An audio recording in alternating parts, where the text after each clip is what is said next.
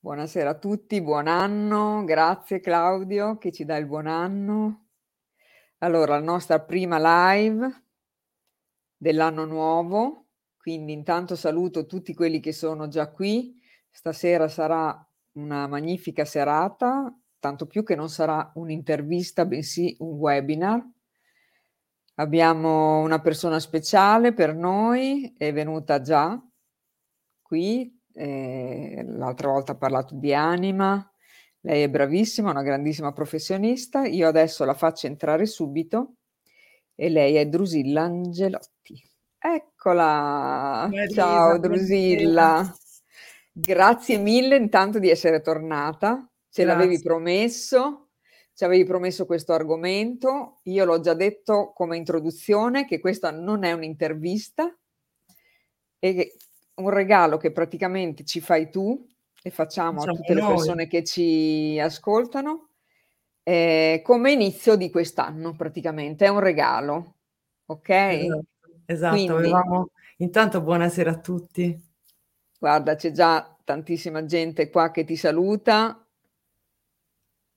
Ciao a tutti, ciao Graziella, benissimo, ecco qua, ciao Gemma, c'è anche Claudio che l'abbiamo già salutato. Buonasera a tutti gli amici e ti ringrazio infinitamente del tuo invito. E io e Marisa abbiamo pensato di mantenere fede, no? L'ultima volta che ci siamo incontrate avevamo detto che avremmo approcciato ai contenuti di Kabbalah e quindi... È entrato Michele il 1° gennaio, siamo al servizio e abbiamo pensato di non fare un'intervista perché le interviste di Kabbalah sono sempre parziali e poi finiscono sempre per parlare della storia della Kabbalah, sono tutte cose che si trovano sia sul web che negli infiniti libri di Kabbalah che si trovano e volevamo parlare di un argomento in particolare e abbiamo detto, io ho detto a Marisa quanto tempo mi dai? E lei ha detto tutto quello che vuoi, allora ho detto allora facciamo un webinar gratuito di introduzione ai campi. Io non ti disturberò, per cui guarda, ho già visto tutto il lavoro che hai preparato, per cui mettetevi comodi, se avete voglia di ascoltarla, lei lo sapete, ormai la conoscete, quindi non ha bisogno delle mie, non ha bisogno di parole.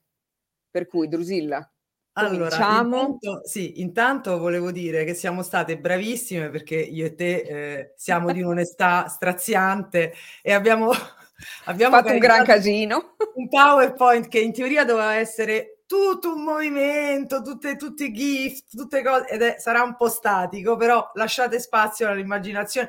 Quando vedete fiamme o cose, immaginate che svolazzino in giro, evocate il movimento. Sarà un bellissimo lavoro ugualmente, Drusilla, ho già visto. Siamo state bravissime, comunque a riuscire a caricarlo. Tu sei stata bravissima.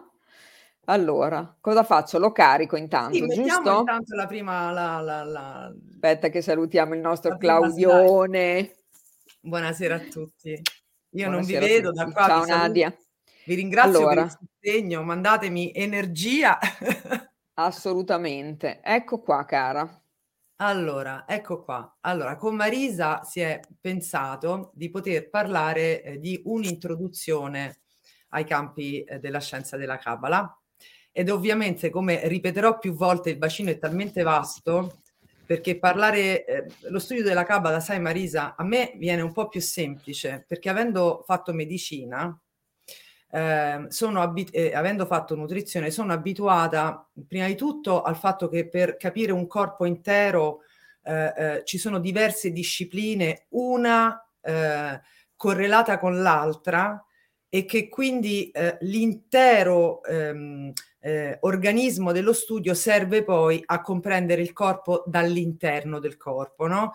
Con la nutrizione è la stessa cosa. Io quando guardo un piatto di pasta e ho di fronte un ipotetico paziente, non vedo la pasta, io vedo i nutrimenti e la biochimica del paziente. La Kabbalah è uguale, quindi è veramente di una complessità enorme, cioè apre ad argomenti per ogni forma che rappresenta di un'infinita vastità e li correla tutti. Quindi ovviamente noi possiamo fare un'introduzione parziale alla Kabbalah e ovviamente non parlando strettamente di Kabbalah, ma prendendo un argomento in particolare. Quindi questa sera cercherò, se riesco, un'introduzione che sostanzialmente vorrebbe portarvi il contenuto del movimento cardiaco che spinge il kabbalista, l'insegnante di Kabbalah o coloro i quali che studiano la Kabbalah ad addentrarsi in questa disciplina. Quindi non parlerò della disciplina in sé, ma della dimensione esistenziale per cui ci si approccia alla Kabbalah, e cercherò di tracciare la via della discesa della luce all'interno del glifo dell'albero della vita. Queste sono delle informazioni iniziali che però secondo me possono essere un interessante spunto per capire se siamo totalmente refrattari all'argomento, piuttosto se l'argomento ci affascina. Detto ciò, io sono un ambasciatore che non porta pena, quindi questa sera sono una duplicatrice rimarrò dentro ai margini della divulgazione cabalista, ovviamente senza inventarmi nulla, e chi si sentirà attratto, e in generale diciamo che già il fatto di essere qui c'è qualcosa che va in risonanza, perché altrimenti una persona non osserva uno studio del genere. Chi non si sente attratto ha comunque osservato un punto di vista più o meno interessante, e comunque la conoscenza non fa mai male, non so se sei d'accordo. Certo, anche assolutamente. Allora, io prima di iniziare, Marisa cara, e intanto già ti ho detto eventualmente mai tu abbattimi con il fucile se io vado troppo lunga. E invece io ti ho detto prenditi il tempo che vuoi. Cercherò di essere una scaletta, tenete conto, lo ribadisco. Cos'è? Non lo so che cosa hanno scritto. E sì, comunque mi sono distratta perché era divertente. Era divertente. Guarda, non mi ero neanche accorta che era un... Vabbè. Ma sì, ma non si preoccupare, ma va bene così, va bene così, va bene così. Che stavo dicendo? Vabbè, iniziamo, perché mi sono persa con quell'interessante punto di vista. Ah sì, tenete conto che è un webinar, ok? Quindi non è un'intervista, è un webinar. Ah no, Fabio, figurati, ma la prendo assolutamente a scherzo, è che non abbiamo avuto il tempo di leggerti, quindi non ho capito la battuta, perché io sono peraltro dislessica, quindi per leggere ci metto mezz'ora. Allora, voglio fare, Marisa, due o tre premesse che per me sono veramente importanti. Allora, la Kabbalah, tanto per cominciare, spesso sento descriverla come una dottrina. La Kabbalah non è una dottrina, è una scienza che trae origini da un inizio di ricerca remotissimo che può essere ascritto agli egizi, ok? E che vede dipanarsi veri e propri scienziati mistici illuminati per descrivere l'intero impianto della cosmogenesi dell'uomo e del perché dell'esistenza. È ovvio però che può sembrare il momento in cui si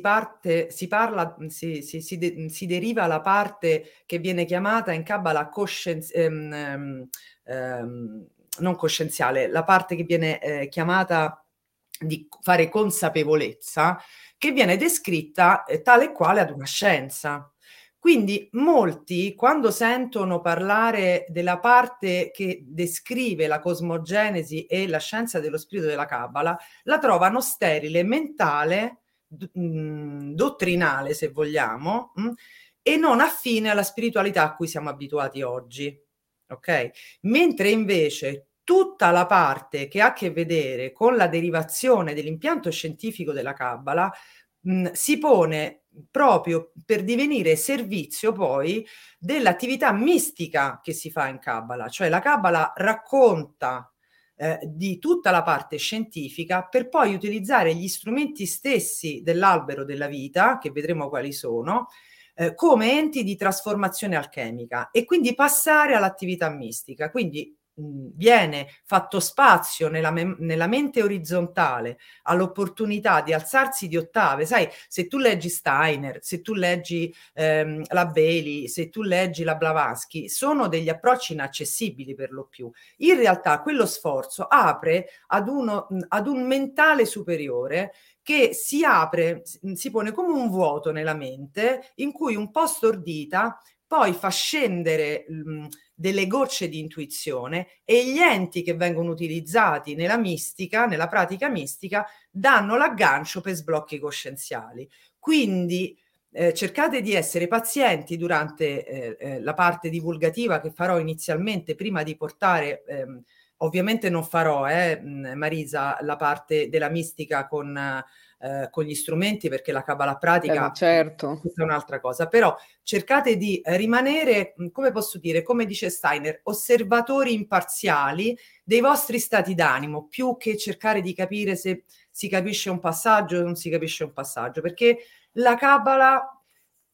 si muove dentro di noi attraverso i nostri domini igienici collegati allo spirito, collegati proprio a quegli enti che già siete in grado di visionare.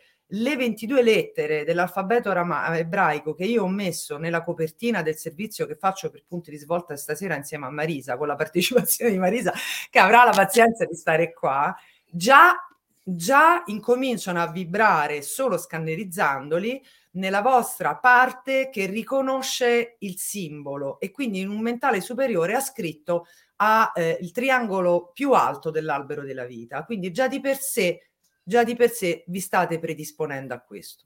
Un'altra cosa a cui voglio assolutamente premettere, Marisa, che io non sono una cabalista per ciò che si intende cabalista, né tantomeno un insegnante di Kabbalah per ciò che io intendo lo studio della Kabbalah. Io sono una avida allieva di insegnanti cabalisti, ma tutta la parte che io studio come allieva non la trasmetto mai, perché non mi metto nelle condizioni di presumere, di avere la presunzione di essere né una cabalista, perché so esattamente chi è un cabalista, né tantomeno un insegnante. Io nel mio piccolissimo spazietto vitale cerco di farmi dare il permesso da grandissimi pensatori e grandissimi scienziati quale Steiner e quale Jung di utilizzare i campi della Kabbalah per quello che possono essere delle aggiunte alla mappatura della scienza dello spirito e al lavoro sull'ombra. Jung usa la Kabbalah per addentrarsi nei turbini esistenziali dell'albero della vita e emanare un servizio così grande come ha lasciato nella storia per il lavoro sull'ombra, mentre Steiner prende spunto, e tra l'altro volevo anticipare che ho dato a Marisa sia bibliografia sia tanti testi che forse metterà in coda, così potete avere poi tutti i riferimenti di cui vi parlo. Steiner usa la Kabbalah per descrivere la cosmogenesi, quindi assolutamente non essendo né l'uno né l'altro né tantomeno una cabalista, nel mio piccolo spazietto vitale cerco di farvi ricevere dei campi di informazione con grande rispetto ovviamente per la scienza della Kabbalah. Lo dico, Marisa, perché sul fatto di chi debba portare cosa rispetto a quale Kabbalah, perché Kabbalah, se è Kabbalah cristiana, se è la Kabbalah Lurini, si muove un mondo, ok? Quindi io mi sottraggo da questo mondo che decide di dover dare il permesso più o meno, o utilizzare o definire, perché già di per sé è molto razionale la spiegazione della Kabbalah, quindi mi vorrei sottrarre da tutto ciò.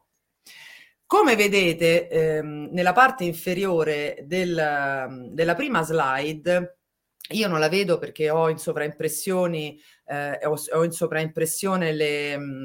le domande. Non so se puoi toglierle, Marisa, per adesso, magari le domande lasciamo dopo, perché mi distraggono ed essendo un webinar e non una diretta, vorrei portarla fino alla fine senza dover sentirmi in obbligo di rispondere. No, aspetta, che tolgo tutto. Ecco, perfetto. Poi eventualmente se ci sono domande, risponderò. Allora, esatto. Allora, la prima domanda, la prima risposta che potrebbe darvi un maestro cabalista o un insegnante di Kabbalah, cioè un allievo di un maestro cabalista, ad una qualunque domanda esistenziale che muove una richiesta di risposta esterna e non meditata internamente trovando una soluzione personale, sarebbe: se vuoi la luce, agisci come la luce. Per esempio, perché sono caduto e sono inciampato? Perché sai, adesso le domande sono sempre quelle. Quando si inizia la via spirituale non si perde mai il vezzo di continuare a chiedere fuori, per quanto noi diciamo guardatevi dentro, a chiedere fuori perché accadono certe cose. Quindi, siccome è molto criptica, e così lo sono la questione, anche, la risposta sarà sempre quella. Perché di fondo? Perché, come spero evochi questa immagine che ho messo, che poi peraltro io ce l'ho modo di spostare le slide, vediamo un po', sì, che ho messo per evocare questa parte di introduzione che faccio. Il cabalista è uno sciamano del cielo e affronta le sue ombre in qualità di sciamano del cielo, risalendo dalla stessa scala, dalla stessa dimensione, risalendo la dimensione energetica che sa averlo composto nella forma fisica e portato nella materia. E cerca costantemente un contatto diretto con il divino. In Kabbalah Dio o il divino viene chiamato luce infinita. Ok? Viene chiamato luce. Basta. Lo scopo di questo lavoro è raggiungere la felicità tra i vari, è raggiungere uno stato di felicità e di senso di appagamento e una dimensione di armonia con i suoi simili. Però è molto diverso dal concetto di felicità e appagamento che abbiamo noi, per esempio nella legge d'attrazione, la legge d'abbondanza, quello e quell'altro. Se ne sono andate via le slide, non so per quale motivo, Marisa. No, puoi lasciarle, non ti sento, hai il microfono spento. Ok. È molto diverso il concetto, perché? Perché il cabalista, in realtà, o colui che cerca attraverso la via della mistica di questa antica saggezza di risalire nel punto intermedio, che vedremo qual è, dell'albero della vita, lo fa perché sa che rispetto alla materia il vero appagamento, il vero senso di completezza e di appagamento a lungo termine lo riceve non dalla materia ma dalla luce, e quindi cerca di andare a prendere il suo nutrimento spirituale, che è anche un nutrimento esistenziale e fisico, al fine di sentirsi in uno stato di felicità e di abbondanza a prescindere da ciò che gli accade nella materia, perché vive la materia e gli eventi della materia come perfetti per la sua crescita e non vuole lavorare, non vuole interfacciarsi con la materia, creando uno stato di dipendenza dalla materia. Vuole vivere bene nella materia perché la riconosce essere, in qualità di manifestazione del divino, un luogo di meraviglia e di abbondanza. Quindi gode della materia, non la elimina dalla sua vita, ma non è di quella che vuole fare rifornimento per raggiungere il senso di felicità e di appagamento. Quindi il concetto di desiderio e di felicità del cabalista ha a che vedere con un'accezione mistico-spirituale altissima. Un altro fatto che riguarda invece la relazione con le altre creature che sono sul piano ha a che vedere, e oggi ovviamente non ne potremo parlare, Marisa, di angelologia, magari un giorno ne parleremo, però ha a che vedere con un aspetto molto importante della Kabbalah, che è l'emanazione attraverso l'albero della vita dei 72 messaggeri delle schiere celesti, cioè delle schiere che reggono i turbini di vita. Adesso lo vedremo. Qui comunque sono chiamati i 72 nomi di Dio, che vengono utilizzati in angelologia per descrivere quali sono i frammenti, diciamo, quali sono le porzioni di questi 72 nomi che codificano per ciò che io ho come aspetto di caratteristica d'anima, come strumento da portare in terra per fare opera al divino. Ok?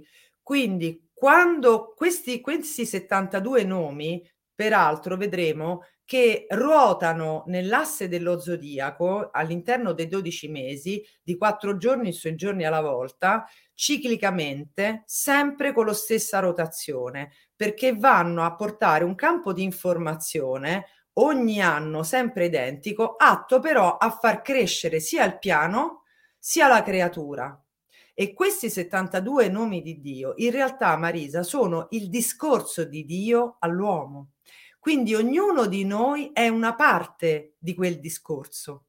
Ognuno di noi emette una parte della voce del creatore attraverso la sua rappresentazione. E siccome al pari dell'accezione steineriana tendenzialmente si deve vedere in senso neutro tutto ciò che accade, quindi che la persona di fronte mi porti una prova che secondo me è una prova pesante, oppure una benedizione, ha comunque chiaro che di fronte a sé ha il padre, ha la luce che gli parla, e l'assenza di quella verbalizzazione, anche fosse una sua prova, manderebbe in distonia l'armonia che si cerca, che la luce cerca di creare in ogni occasione. Quindi vede nell'altro un elemento fondante, fondamentale della discesa della luce in terra. È chiaro questo passaggio? Adesso siamo dal 1° gennaio con l'emanazione di Michele. Oggi c'è un raggio meraviglioso di Michele, il 59° nome di Dio, che è il cordone ombelicale con la luce. Quindi è una giornata perfetta per parlare del ritorno a casa attraverso il cordone di luce. Quindi questa sera quello di cui volevo parlare appunto era fare un'introduzione di come si muove, cioè farvi ricevere almeno un po' di consapevolezza riguardo alcuni aspetti che potrò solamente introdurre dell'albero della vita. E soprattutto, Marisa, oggi vedremo la discesa, perché magari riusciamo a capire come si muove la luce creante della realtà manifesta in cui siamo immersi in questo momento della nostra esistenza incarnativa sulla Terra, cioè siamo presenti in questa forma, in questa realtà. E vediamo se si espone. Ok, allora, perché io tralascio il fatto, Marisa, di parlare di Kabbalah, parlando della storia, andando troppo nel dettaglio? Perché oggettivamente questa scienza segreta è un bacino di studio talmente vasto e talmente compresso che veramente lascio all'opportunità di approfondire, non per, insomma, anche attraverso altri strumenti, perché questa è solo una parte, no? C'è la parte che riguarda l'asse dello zodiaco, la parte che riguarda la gematria, la parte che riguarda lo studio dei mondi, la parte che riguarda la genetica, la parte che riguarda il corpo umano, insomma, lo studio dei testi sacri, diciamo, è un pochino complicato da portare. Quindi faccio un passo indietro e lascio tutta una parte nozionistica e anche di descrizione di cosa studia la Kabbalah, perché mi sembra fine a se stessa, e questo non è sicuramente un corso, e ripeto, non sono insegnante. Però quello che voglio dire è che Kabbalah, la lingua ebraica si legge da destra a sinistra e quindi si scrive con la K, perché c'è una Kuf, non si scrive con la C. La parola Kabbalah significa tradizione, ricevuta o ricezione. Ho scritto male, ovviamente, essendo dislessica, voi mi perdonerete di questa cosa. Ed è una saggezza tramandata da bocca ad orecchio. Prima di tutto, perché i cabalisti, ricordo, sono stati dei grandi trasgressori delle religioni monoteiste, degli scienziati. e quindi sono stati perseguitati e uccisi in tutti i modi possibili. Quindi si sono presi l'accortezza di formare poche persone alla volta e di fare solo, di tramandare solo oralmente, ok? Solo in questo modo. Seppur più di 200 anni fa un maestro cabalista ebbe la visione che la Kabbalah a un certo punto nell'era michelica, che è questa, si sarebbe diffusa al di là del contenimento dell'uomo, perché sarebbe stata la via di ritorno alla luce e di selezione delle anime. Questa opera di aver tramandato questa tradizione di bocca a orecchio in realtà ci fa scoprire oggi, che invece abbiamo dagli anni 60 in poi una quantità di libri di Kabbalah e di cabalisti che parlano, soprattutto negli ultimi anni, enorme, ci porta alla scoperta di un tesoro spirituale che è senza tempo, che per quanto poi vedremo che in affinità con la visione steineriana della formazione dei mondi, il creatore, la luce, ha creato una separazione ponendoci in un vuoto esistenziale, no? Ci ha lasciato questo vuoto esistenziale da lui, ci ha però lasciato tutti gli strumenti di ritorno a casa, e questi strumenti sono la tecnologia necessaria per ricevere la voce della luce, la voce del creatore, attraverso la nostra riconquista però dell'udito e della vista esoterico.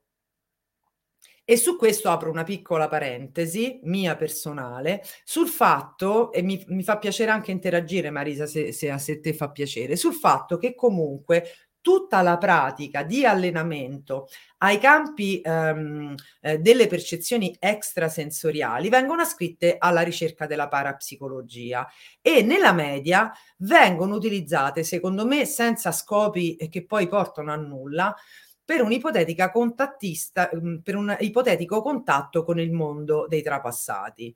E quindi vengono aberrati dall'intelligenza in generale, perché ascritti a delle superstizioni non probabili. Nella realtà l'allenamento all'uso delle percezioni extrasensoriali giace nei nostri corpi sottili, interfaccia tra il mondo degli archetipi superiore, quindi del mentale superiore, il mondo dell'intelligenza creativa e il mondo astrale, portando un grave danno, perché ci pone la condizione di studiare sempre spiritualità senza avere i mezzi per leggere, sentire, intuire e capire l'invisibile, che in realtà è qui pronto a parlarci. Prima di tutto la nostra saggezza, e ci tiene sempre prigionieri di qualcosa che non riusciamo a vivere pienamente, perché non passa attraverso i nostri sensi.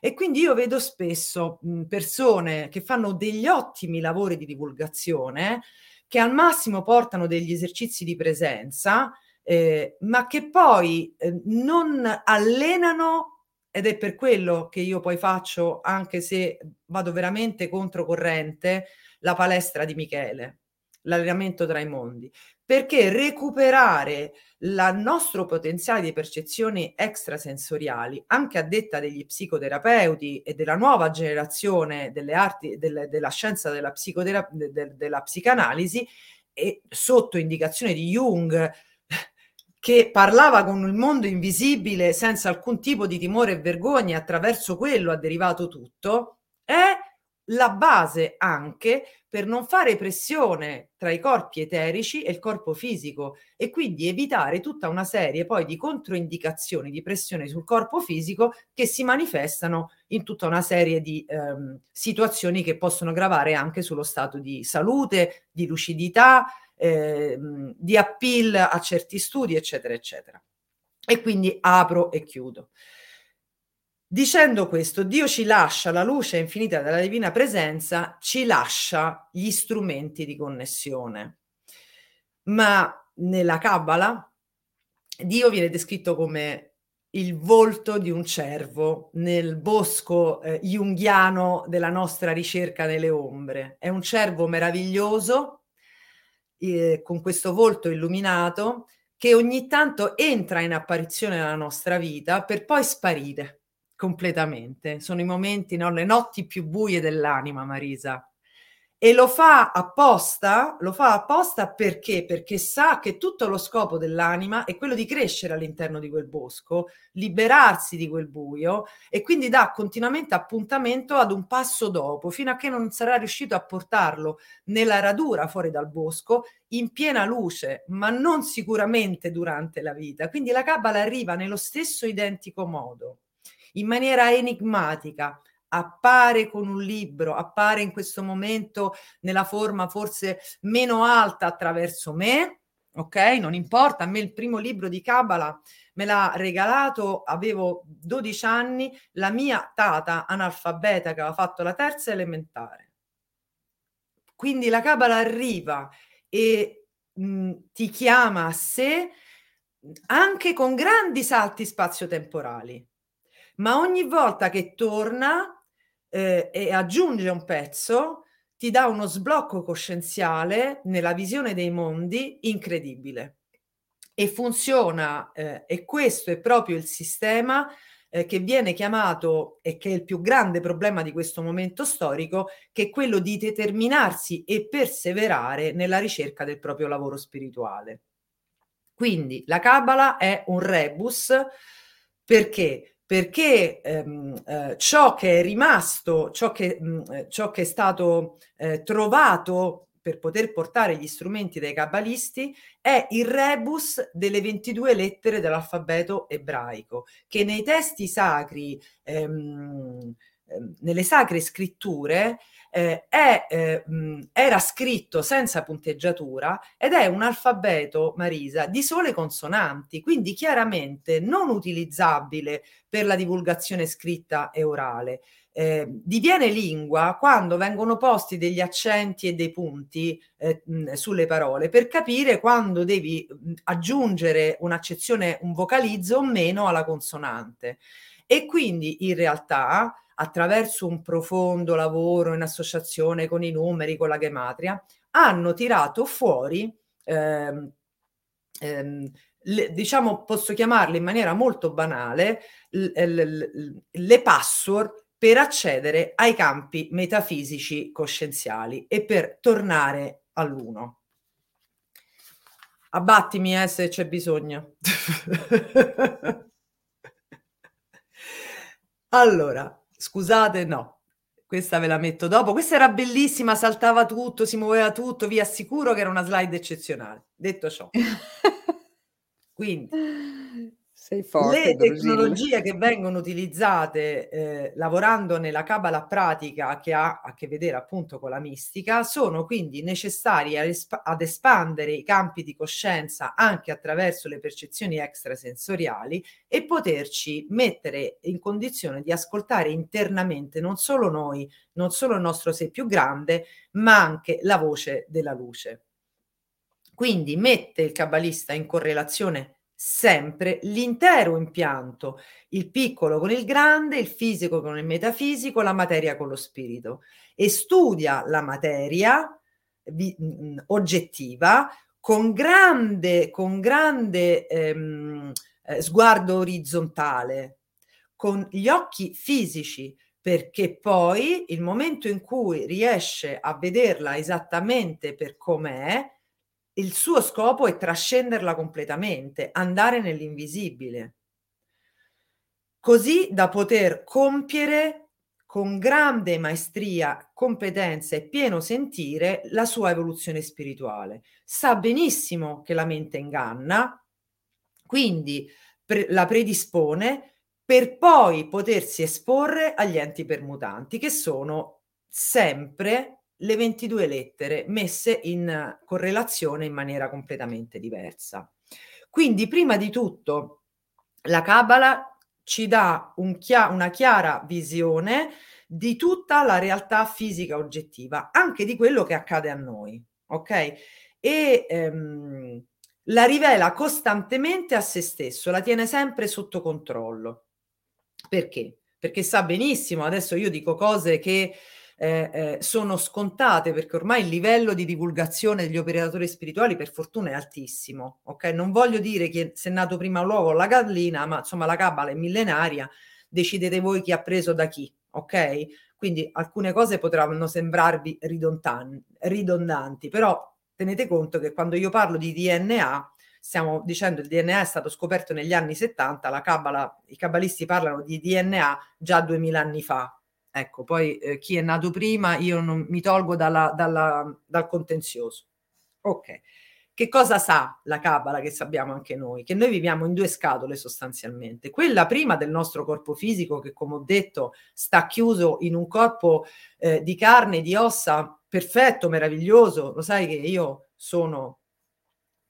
ho studiato tutta la mia vita il corpo fisico, quindi lì ho trovato Dio, oltre che in altre situazioni, però oggettivamente l'anima è ristretta, i cinque sensi servono solamente per orientarsi nel luogo della materia che ha uno spazio finito, un tempo finito, e noi siamo senza la possibilità di usare le altre percezioni in un'ulteriore scatola che conosciamo tutti benissimo, che è quella della materia densa, che per quanto ha creato la luce, sappiamo bene, e finalmente almeno qua lo possiamo dire, quando sono ospite tua, con i relatori che hai tu, io mi posso permettere tutto, la materia, questo mondo che noi vediamo, che è, se voi guardate un tramonto, vedete la natura, è il divino, perché nessuno può creare una bellezza e un'abbondanza a tal pari, ma è sotto le forze delle leggi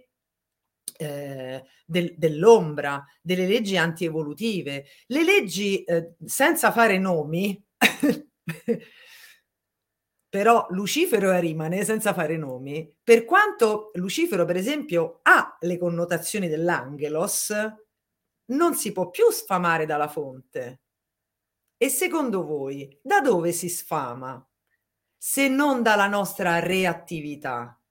Quindi il cabbalista lavora sul piano della sua felicità e sul piano dei suoi desideri, oltre la materia, perché non scende nella lotta fratricida che formano le egregore di forme pensiero in cui ci si scanna perché il desiderio è un desiderio esclusivamente egoistico di avere, di possedere, di controllare, ed è un senso che è una dimensione di vuoto costante, che in realtà è il vuoto esistenziale che ci rimanda a Dio per farlo cercare. Nella realtà le egregore ci spingono, finché noi non ci liberiamo di queste dominazioni a livello della mente inferiore, ci spingono a desiderare quello che serve a loro per nutrirsi. E serve a loro per nutrirsi perché? Perché nel momento in cui noi scendiamo in battaglia tra di noi, emaniamo una qualità di energia o di reattività su cui si poggia il loro nutrimento, in più al fatto che diamo una parte della nostra energia vitale che riceviamo dalla fonte. Anche non fosse luce diretta del divino, la nostra energia vitale viene totalmente prosciugata nel momento in cui io stabilisco che una persona mi ha mancato di rispetto e mi arrabbio urlando contro quella persona, oppure muovendomi tutto il giorno a raccontare quella situazione. In quel momento, se tu ci pensi, Marisa, noi pensiamo di avere molta forza, di sentirci molto soddisfatti, molto pieni, e rimaniamo invece in un inganno cronico, che è quello che tutta quell'energia viene presa dalle stesse forze che ci trattengono e noi banalmente minimo soffriamo di stanchezza cronica.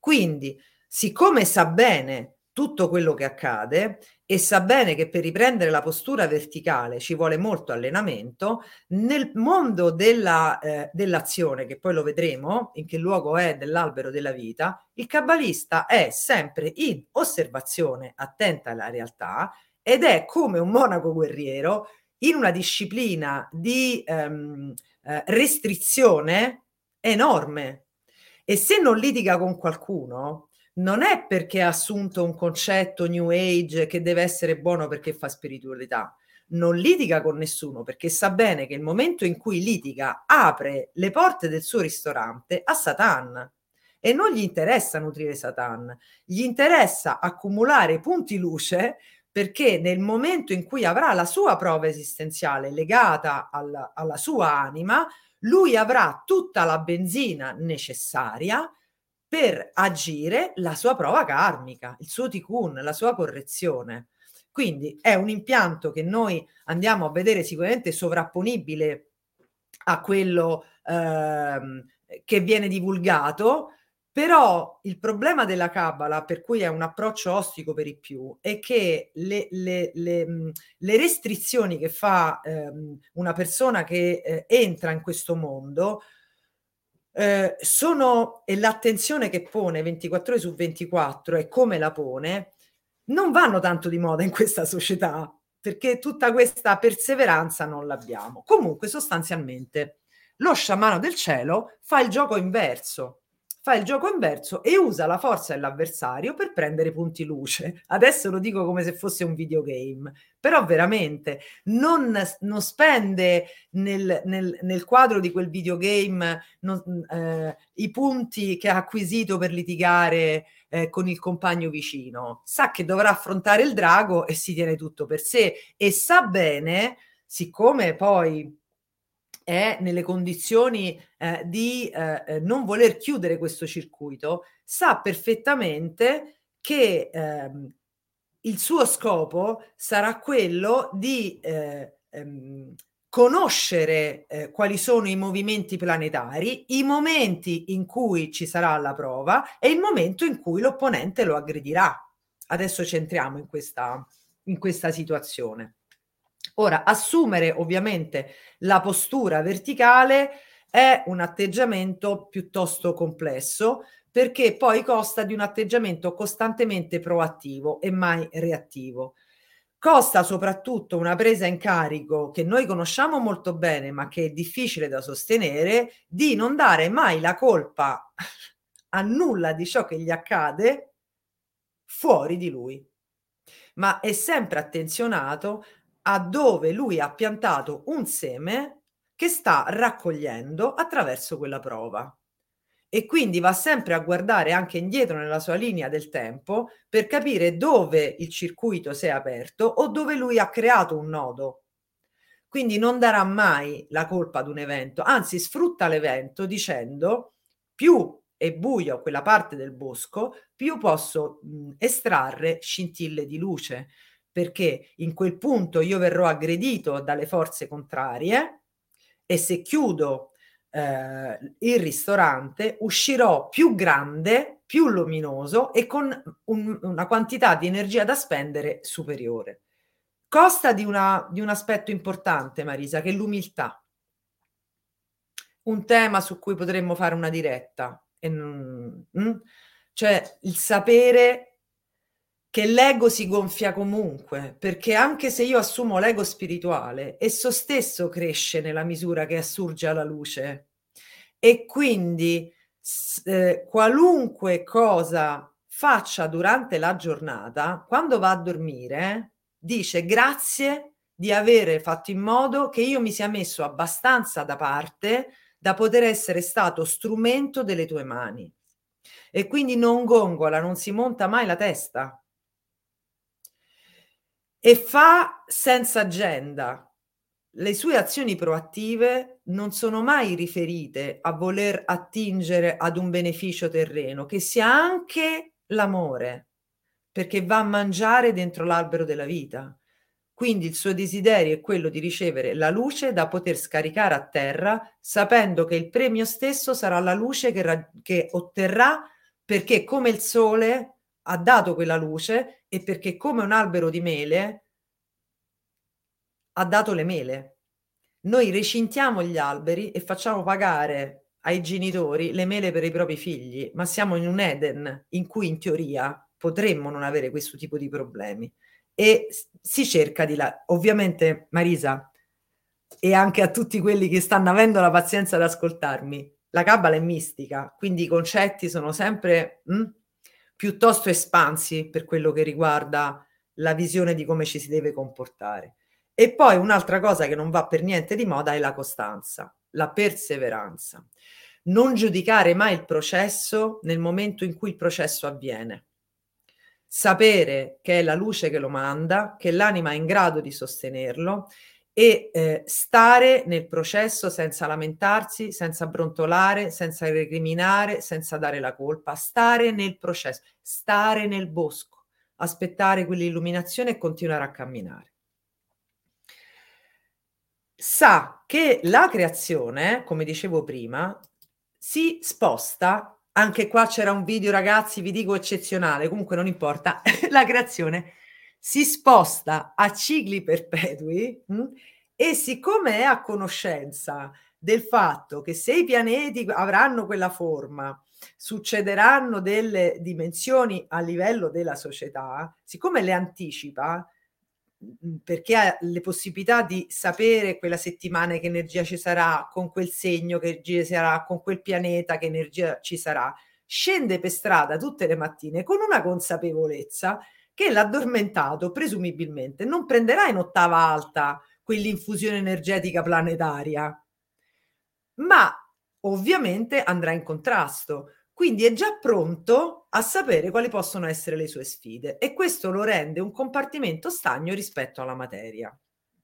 Cerca di muoversi quindi costantemente in sincronicità con le leggi d'armonia per riuscire ad uscire dai cicli della Matrix e entrare nei cicli della luce. Se vi siete stancati ditemelo. Quindi anche qua c'erano ali che svolazzavano, pianeti che giravano, DNA che turbinavano. Ma insomma, diciamo che usa tutti questi strumenti che conosce, quindi le reggenze, i pianeti, lo spostamento dei 72 nomi di Dio, come prendere la connessione attraverso gli strumenti, e va armato di una consapevolezza superiore a vivere la sua esistenza, pur non sottraendosi alle sue prove, ovviamente, Marisa, non è che questo lo fa una persona che non accetta la prova, però la vede in maniera tutta diversa, adesso non affrontiamo l'argomento. Comunque, diciamo che siamo arrivati al concetto di potervi portare l'albero della vita.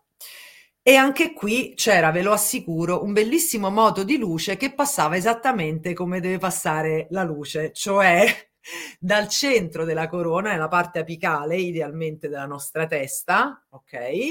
Entra sulla destra, si sposta sulla sinistra, arriva a destra, arriva a sinistra, passa per il centro, arriva a destra, arriva a sinistra, ripassa per il centro e va giù. Quindi immaginatevi una lucina che conduce questo movimento continuamente.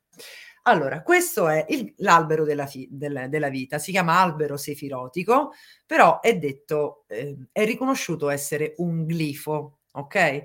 Allora, l'immagine dell'albero della vita, come vi ho detto tantissime volte, Marisa sei stanca stasera?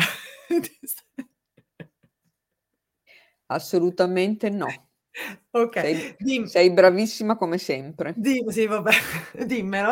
Allora, l'immagine dell'albero della vita è nota ed è per questo abbiamo scelto questo, perché diciamo l'icona più rappresentativa di quello che conosciamo e tutti possono approcciare a questa visualizzazione.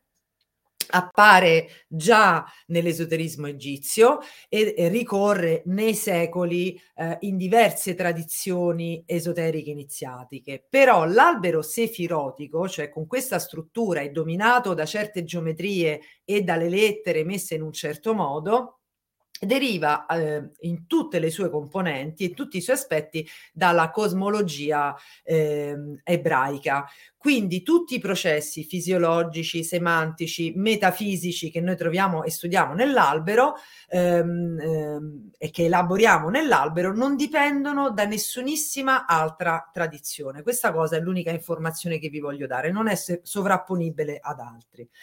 Ed è definibile un glifo. Ora andiamo a vedere che cos'è un glifo. Un glifo è un incavo con una sezione tonda ed è uno strumento che permette di variare la velocità o il senso di moto di un'energia mediante lo spostamento del punto di applicazione della forza lungo un percorso definito da un eccentrico ideale. Ok, quindi da un punto di vista della materia è una coppa, da un punto di vista filosofico è un vaso di desiderio, dal punto di vista mistico a tutti gli effetti l'albero della vita è il Graal. E questa cosa ve la volevo mettere anche se non leggo la parte sopra, a costo che mi vengono a bruciare vengano a bruciare come Giordano Bruno. Me la voglio portare in questo modo e vi ho messo anche la fonte. Ovviamente questo è uno spunto di Kabbalah cristiana che non ha nulla a che vedere col cristianesimo. La Kabbalah cristiana mette il Cristo al centro dell'albero della vita. Ok? Ok. Allora, qua si parla del fatto, e ve lo leggo, che il messaggio iniziatico della vita sconfigge la morte ed è affidato a Maria Maddalena, regina del Graal, coppa della comprensione Binah, che ho tra l'altro sottolineato, cioè ho cerchiato in questo punto dell'albero prima che ve lo spiegassi, della Kabbalah, che attraverso il Cristo, suo sposo alchemico, Chokmah, eccolo qua, ha ritrovato il verbo, quella parola perduta che tiene l'umanità sprofondata nel suo materialismo. Quindi il rinnovato patto con Dio buono porta con sé un segreto iniziatico tutto femminile che solo gli eletti possono conoscere e trasmettere. Mi bruceranno casa, ne sono certa, ma la Maddalena, allieva che sapeva velarsi il volto, gli occhi e le orecchie e che riconosce qualunque trasmutazione perché le vede con i sensi extrasensoriali, allieva e sposa prediletta di Gesù, porta l'insegnamento cabalistico nel mondo. Quindi, a tutti gli effetti, mi piace riconoscere questa visione cabalista che in senso esoterico descrive questo luogo che adesso vi andrò a spiegare come la coppa in cui fare il nostro processo alchemico. Ok? In senso esoterico, mistico, è il luogo in cui avviene il processo alchemico di trasformazione da anima a corpo fisico, dalla discesa del principio primo che è l'Alef, che simboleggia il vuoto del silenzio. La lettera Alef è la prima dell'alfabeto ebraico e simboleggia il silenzio, il vuoto che c'è tra noi e il divino. E quindi simboleggia sostanzialmente l'opportunità che noi, da scintilla del divino, si passi ad essere concepiti come un atomo permanente, che ascrive il processo maschile e il processo femminile nella saggezza e nell'intelligenza, prende piano piano forma e diviene un corpo fisico, prima trasformazione alchemica. Ma se noi la andiamo a rifare a ritroso, Marisa, se noi andiamo a farla a ritroso, e qua non l'ho fatta, fammi vedere se l'ho fatta qua, se noi la andiamo a fare a ritroso, e ci veliamo il capo, e come vedremo noi ci prendiamo la nostra croce che è la Tav, noi ricomponiamo la croce in Cristo. Quindi noi possiamo fare un processo alchemico scalando l'albero della vita attraverso l'infusione del femminile, quindi mettendo in equilibrio le due colonne laterali, adesso lo andremo a vedere, per ascrivere la lettera Shin in Adam, nell'uomo. Vi faccio una piccola premessa di mistica, ok? Mosè, quando riceve le tavole, viene praticamente attivato il tetragramma a livello del suo cuore. Il tetragramma è il nome di Dio più vicino alla vibrazione dell'uomo, perché il divino attiva quei suoi cromosomi divini, ok? Quindi attiva i messaggeri, attiva una corrispondenza tra la sua genetica superiore con quella inferiore e ascrive lo Yud, He, Vav, He a livello dell'apparato cardiocircolatorio, a livello del plesso solare.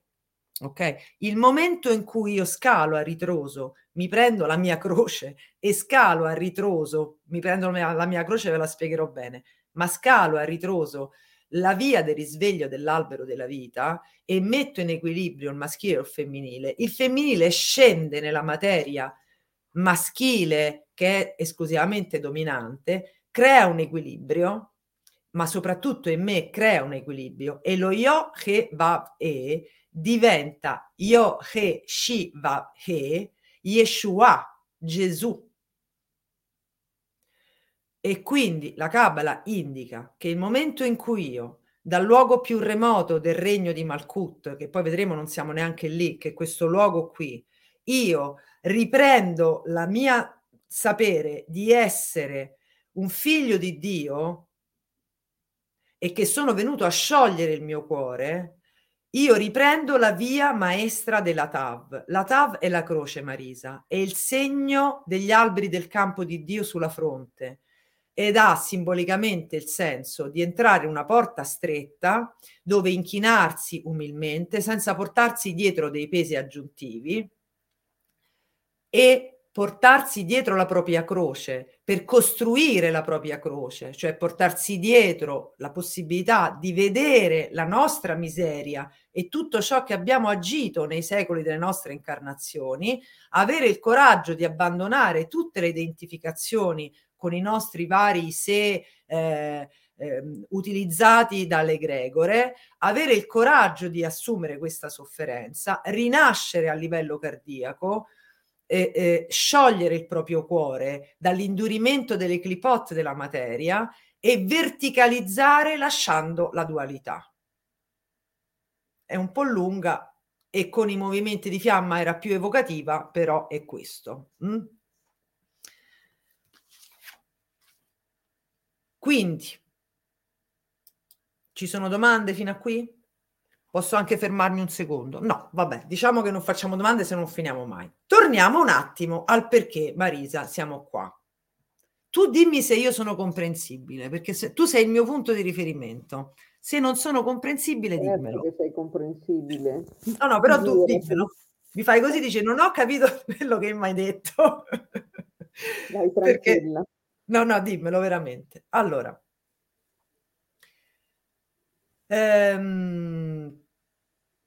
Dunque, vediamo che slide mi sono persa. Ok, ecco qua. Dio, luce infinita, si per creare i mondi, il nostro mondo, si ritrae in se stesso. Ok? Per compiere l'opportunità di darci questo luogo. Che è la materia, poi vedremo perché, ma lasciandoci anche la sua genetica per ritornare a livello cristico in lui, cioè per riaccendere la fiamma cristica, ok?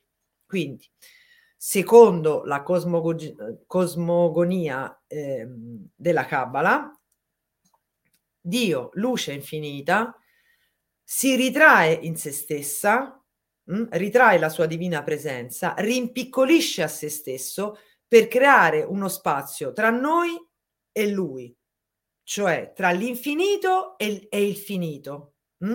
In questo abisso, in questo mare silenzioso, in questo perdersi senza di lui, in questo mare calmo, immette costantemente il suo respiro e la sua voce e lo fa come prima cosa per creare i mondi fisici.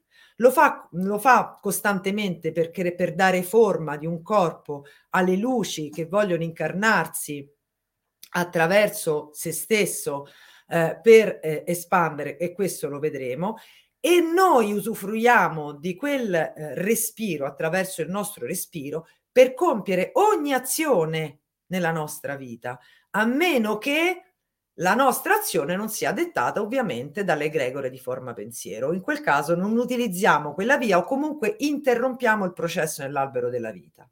ed è quindi attraverso il respiro che noi ci nutriamo del cibo esistenziale essenziale, che è luce e spirito. Steiner: non il cibo mi alimenta, ciò che del pane mi nutre è la parola eterna di Dio. Esso è luce ed è spirito. Io sarò ridondante, ma ripeto le stesse cose da tanti punti di vista differenti, così magari, se ci piace, c'entra in testa. Dio quindi è in noi e ci richiama a sé inspirandoci, ci attrae dentro alla nostra genetica, dentro noi stessi, dentro il glifo che ci può far fare questa trasmutazione alchemica, perché Marisa, diciamocelo francamente, una trasmutazione alchemica senza gli strumenti, solamente con una logica, non si fa. Ci devono essere degli enti, come gli enzimi che creano, che mettono da interfaccia il cibo con la cellula per poter catabolizzare la digestione e gli assorbimenti. Noi siamo una macchina perfetta in realtà. Tutto l'universo è una macchina perfetta, una matrix perfetta. La nostra mente è una porzione. E quindi ci dovremmo lasciare andare alle strumentazioni biochimiche dei mondi, per far sì che gli enzimi, gli RNA, che codificano per tutte le trasduzioni di segnale, per tutte le reazioni cellulari, possano essere attivati in noi.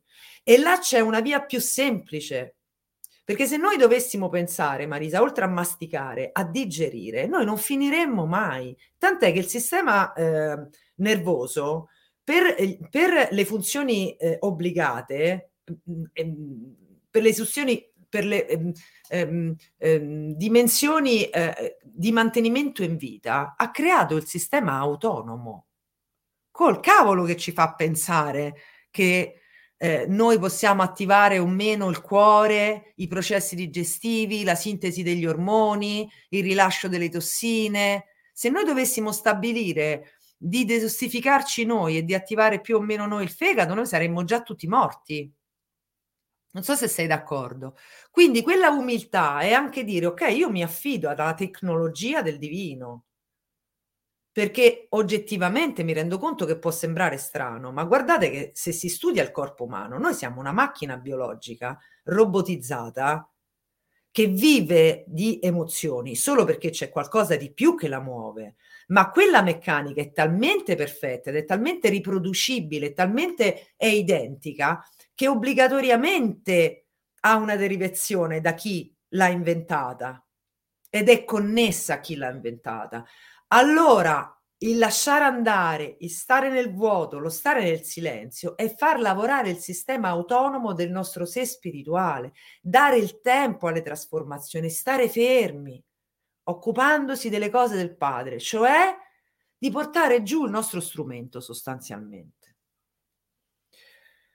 Quindi possiamo risalire questo Graal, fare questo processo alchemico al contrario e ovviamente nell'albero si lavora per raggiungere lo stato coscienziale e operare nel centro del logos solare dell'albero della vita, ricevere questa fiamma alchemica e liberarci dall'inganno e dalle vesti della materia, ok? Ora entriamo nel discorso, questo ve l'ho fatto vedere, entriamo nel discorso. Perché noi siamo qui? La Genesi dice una cosa, mi piace di più la figura allegorica della Kabbalah, che se vuoi ve la racconto, se ti fa piacere. Che ora si è fatta? È già tardissimo. No, un'ora e mezza. È stata 1 ora e 4 minuti, Drusilla. Ah, va bene, allora ci siamo. Ci possiamo. Allora, la Genesi dice una cosa. La Kabbalah racconta che l'infinita luce, che è in una strabbondanza, in un equilibrio della forma, è in una sensazione appunto di pienezza e di felicità e di risoluzione estrema, si accorge che non cresce a se stessa, perché ha già tutto, e che per crescere a se stessa deve agire delle prove, deve potersi mettere le condizioni di crescere e quindi di fare cosa, Marisa? Di desiderare. È là che entra il concetto di desiderio kabbalista. Per desiderare deve sentire mancanza.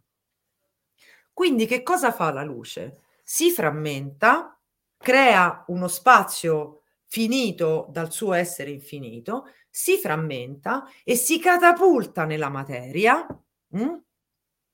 mantenendo il proprio cordone ombelicale, si catapulta nella materia in una dimensione in cui non c'è l'albero della vita che regge le leggi d'armonia e quindi c'è un asse centrale che mette tutto in armonia e la croce come punto di riferimento dell'equilibrio di ogni cosa. Deve andare in un punto dove manca l'asse centrale, il punto della dualità. Deve andare nel punto della dualità dove l'amore sarà contrapposto alla forza e la verità sarà contrapposta all'eternità.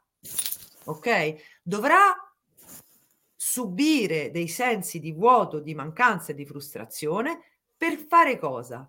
Usare il suo libero arbitrio, che si apre e si chiude con un'unica opportunità dal mio punto di vista. Scegliere di servire. Adesso mi metto la maschera nera e la spada dello Jedi. Decidere di servire la forza, le leggi d'armonia o l'ombra. Non abbiamo altro libero arbitrio. Quando entriamo nelle leggi d'armonia diventiamo guerrieri della luce, veniamo trasformati e diveniamo impopolari. E quella è l'unica scelta che possiamo fare. Non è che ne possiamo questo concetto libero arbitrio. Sì, quando cadiamo nella materia e scegliamo, usiamo il libero arbitrio per scegliere le forze d'ombra, lì la sensazione di avere il libero arbitrio, Marisa... tanta roba, ne abbiamo proprio tantissime. Comunque, la Kabbalah racconta questo. Non vuole una cosa fondamentale, la luce infinita. Non vuole quello che in Kabbalah viene chiamato il pane della vergogna, ricevere senza aver lavorato con le proprie mani per ottenere quel risultato. Senza essere cresciuto nell'esperienza, cresciuto nel desiderio, per riuscire ad avere quella benedizione, quel pane, come benedizione, come il sole. Il sole, per non morire, lavora incessantemente e cresce a se stesso, in qualche modo. La stessa cosa fa un albero, dà un seme, pulsa, fino a che non riesce a dare mele e fa una fatica enorme pur di dare, non pur di ricevere. Quindi decide di non prendere pane nella vergogna, scendere nella dualità e incominciare a fare questa via in cui dovrà mettere gli organi esoterici per ricreare il fondamento, la bellezza, e questi sono, li vedremo, le dimensioni intoccabili. Ok, la Kabbalah racconta così il motivo per cui adesso noi siamo qui e io vi sto parlando, non essendo assolutamente l'ultima che può parlare di questo, però vi sto parlando dell'albero della vita, perché noi quando riscaliamo l'albero della vita iniziamo a riorganizzare questi centri, li mettiamo in armonia, non li mandiamo in dispersione e quindi ricompattiamo il tutto e riusciamo a rifornirci del pane di cui parla Steiner, ok? Entriamo nel vivo della conversazione. Albero della vita, non vi preoccupate che ve l'ho messo anche con le scritte leggibili, con tutte le cose più chiare possibile, però vi faccio vedere come appare, diciamo, ok? L'albero sefirotico.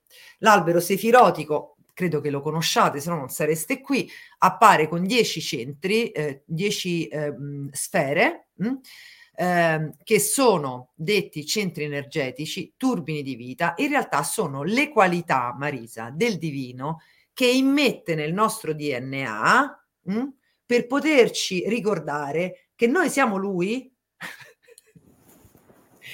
e che quello dobbiamo mettere in asse, che abbiamo tutto quel potenziale. Quindi lui separa anche le sue qualità di volontà, di saggezza, di intelligenza, di conoscenza unificata, di forza, di amore, eccetera, eccetera, e ce le mette a disposizione. Quindi le sefirah, al singolare sefirot, scusate, sefirah al singolare, sefirot al plurale, sono turbini energetici, ok? Vedremo dopo, anzi non vedremo stasera, ve lo accenno solamente, che ogni turbine è retto da una gerarchia angelica, emette 8 raggi emissari RNA e regge anche i pianeti, ok? Anzi, addirittura Saturno si è immolato per noi insieme ai troni, poi lo vedremo. Comunque, 3 pilastri, è tripartitico, ha il pilastro di destra, il pilastro di sinistra, il pilastro centrale. 22 sentieri che uniscono queste sfere, dominati da delle lettere che non sono messe a caso, perché sono delle meditazioni da fare per rimettere in asse tutto l'equilibrio. 4 mondi dell'anima, il mondo delle emanazioni degli archetipi, che è quello che viene stimolato nel momento che usiamo gli archetipi a livello inferiore, ok? Che siano archetipi di, astrali, e quindi dell'astrologia, perché la Kabbalah fa tantissima astrologia, cioè si basa tutto sull'astrologia, o che siano le 22 lettere. Il mondo della creazione, cioè la triade del triangolo inferiore che si occupa della forma, e queste sono dimensioni in cui noi non possiamo agire, Marisa, ok? La parte centrale che mette in circolazione, che pone in equilibrio questa bilancia, e l'asse del triangolo inferiore, che come vedete è iscritto con la punta, con il vertice verso il basso, che è quello delle emozioni e quindi dell'astrale, e qua noi possiamo intervenire aprendo o chiudendo l'opportunità di risalita, e il mondo dell'azione, ok? A differenza dei vari livelli si trova l'anima, la parte più o meno cosciente, l'ani spirituale, cioè l'anima spirituale, la caratteristica spirituale si trova nei mondi che noi non possiamo governare, l'ani inferiore si trova giù, quindi viene addestrato l'ani inferiore attraverso gli esercizi, la meditazione, lo studio di campi complicati, per riuscire ad avvicinarsi sempre di più a questo punto centrale e congiungersi con l'ani superiore. Una cosa interessante che voglio dire è che in questo asse, in questa sfera centrale, nascono la maggior parte degli psicologi. Quando faccio le letture, quasi tutti gli psicoterapeuti sono raggi di quella qualità del divino, e lavorano per unire il sé superiore con il sé inferiore, lavorano per unire appunto l'uomo con la parte più grande di sé. E ha 3 livelli di esistenza, più uno, che è il 4, di cui non parlo adesso, che sono i livelli iniziatici, ok? Se rimane tempo lo dico, altrimenti no. Nel frattempo noi siamo in Malkuth, in questa ultima sfera, che come vedete se la gioca con qualcosa di molto interessante, e di questo vi parlerò dopo, ok? Se la gioca con il re degli inferi e con Lilith, la dominanza, ok? Nel frattempo noi siamo qua sotto totalmente addormentati, oppure siamo qua che facciamo l'altalena tra andare, salire. Quindi l'impianto dell'albero della vita, come vedete, ha a sé tutte le geometrie esoteriche e diversi piani di lavoro, diversi piani di coscienza. Descrive di impatto geometrico questo. E adesso entriamo invece nel tema di come scende giù la luce attraverso il processo di creazione. E ti ripeto, Marisa, questa creazione può essere ascritta a qualunque azione noi componiamo, cioè ogni volta che noi siamo in asse, in equilibrio con l'albero della vita, e dobbiamo portare giù un nostro strumento che sia...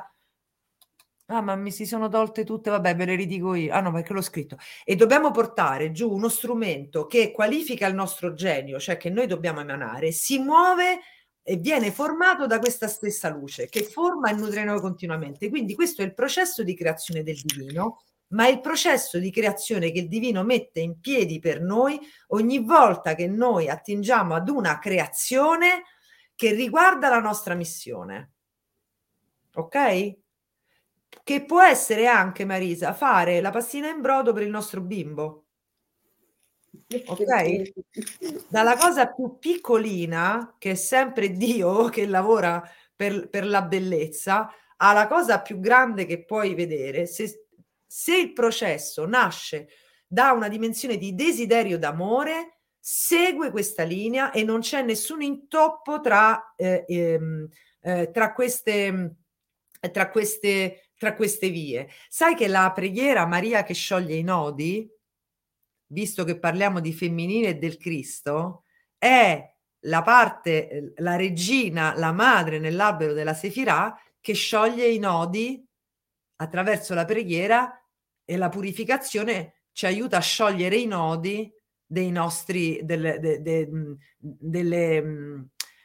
vie che ci conducono. Ovviamente non ce le sciogliere, perché vabbè, stasera non ne possiamo parlare, ma la preghiera non ha a che vedere con la richiesta che qualcuno faccia qualcosa al nostro posto. La richiesta è: fammi vedere come posso sciogliere un nodo, o se ho un nodo. Comunque andiamo, cerchiamo di andare verso a questa dimensione. Cabalista vuole recuperare il suo senso spirituale, recuperare il desiderio di vedere il volto di Dio, riconoscersi come parte della luce del mondo, nel mondo, e quindi essere nel mondo ma non del mondo, e dal punto di vista mistico vuole diventare un vaso di desiderio, cioè accogliere lo spirito. Desiderare questo significa sostanzialmente fare la scelta di essere però nelle sue leggi, emanarle nel suo regno terrestre, ok? Quindi costa di uno sforzo di un certo tipo, e perché costa il fatto di operare con le leggi d'armonia. E adesso vediamo un po' di che cosa parla e come ci informa di questi campi il glifo dell'albero della vita. Allora, Dio crea questi turbini, queste emanazioni che codificano per tutto ciò che noi possiamo creare, per tutte quante le nostre azioni, e la prima sfera che crea, in questo vuoto esistenziale, in questo mare calmo, che però è il vuoto, è l'assenza, è il silenzio dell'Alef, il silenzio di Dio prima che inizi a parlare, forma in questo mare, in questo oceano, come vi ho detto prima, l'atomo permanente, che potete vedere qua, che descrive anche Steiner, che descrive anche la Bailey, vi ci riporto un momento, è questo, ok? La monade, la scintilla si stacca, diventa monade, viene bombardata dal logos solare, si forma Keter, Chokmah, Binah, volontà, saggezza, intelligenza e amore. Questa triade è intoccabile, è pura divinità, pura essenza, maschile, femminile, principio primo, tet, formano la croce della luce, ok? Quindi questo è un luogo intoccabile, ma che comunque è il luogo della corona, Marisa. Quando io ho sentito che il virus che avrebbe steso il pianeta si chiamava coronavirus, mi sono fatta un po' di domande, un paio me le sono fatte. Comunque, la prima sfera che forma è la sfera di Keter, la volontà, Nettuno come pianeta, quindi il governatore dei mari inferiori delle nostre acque, Metatron, l'arcangelo, governa i serafini. Poi ci sono delle sincronicità con il lavoro delle schiere arcangeliche pazzesche, che non facciamo mezzanotte, non ve le dico, però nasce Nettuno, signore del mare e delle acque, e vorrei farvi notare che noi siamo il pianeta azzurro, ci sono più una percentuale maggiore di acqua che di terre emerse, e noi siamo composti al 60-75% di acqua. Kabbalah significa ricezione, l'acqua è un conduttore del segnale elettromagnetico, facciamoci due domande: per quale motivo è tutta acqua e tutto mare? Ok? Perché ci sono tutte queste acque che reggono non solo la prima il primo inizio, ma reggono la prima via fondamentale di uscita dalla personalità. Comunque, crea Keter e quindi si riduce, si fa piccolo per portare tutto se stesso costantemente nella nostra realtà. Il suo soffio vitale costante, la sua voce costante e le infinità di forme, di idee, di bellezza che lui può emanare attraverso di noi. Si sacrifica formando questa dimensione che va a nutrire tutto il flusso sefirotico. Arriva per primo a Chokmah, la sapienza, Urano, Raziel, il principe, il mago, ok? I serafini. Che cosa arriva a...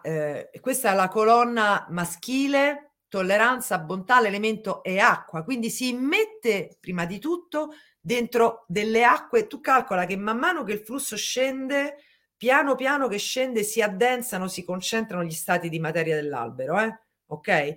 Quindi entra in Chokmah, e Chokmah, Marisa, è come se contenesse tutti i semi possibili e immaginabili, delle infinite possibilità di forma che noi possiamo manifestare nella materia, ok? Quindi è un enorme organo riproduttivo celeste, e questo spinge tutto il suo amore, perché è la colonna dell'amore, è la colonna della tolleranza, è la colonna dell'attività del dare, spinge tutto il suo amore sulla sinistra, in Saturno, Binah, principe Zadkiel, arcangelo Zadkiel, dominazione dei troni, ok?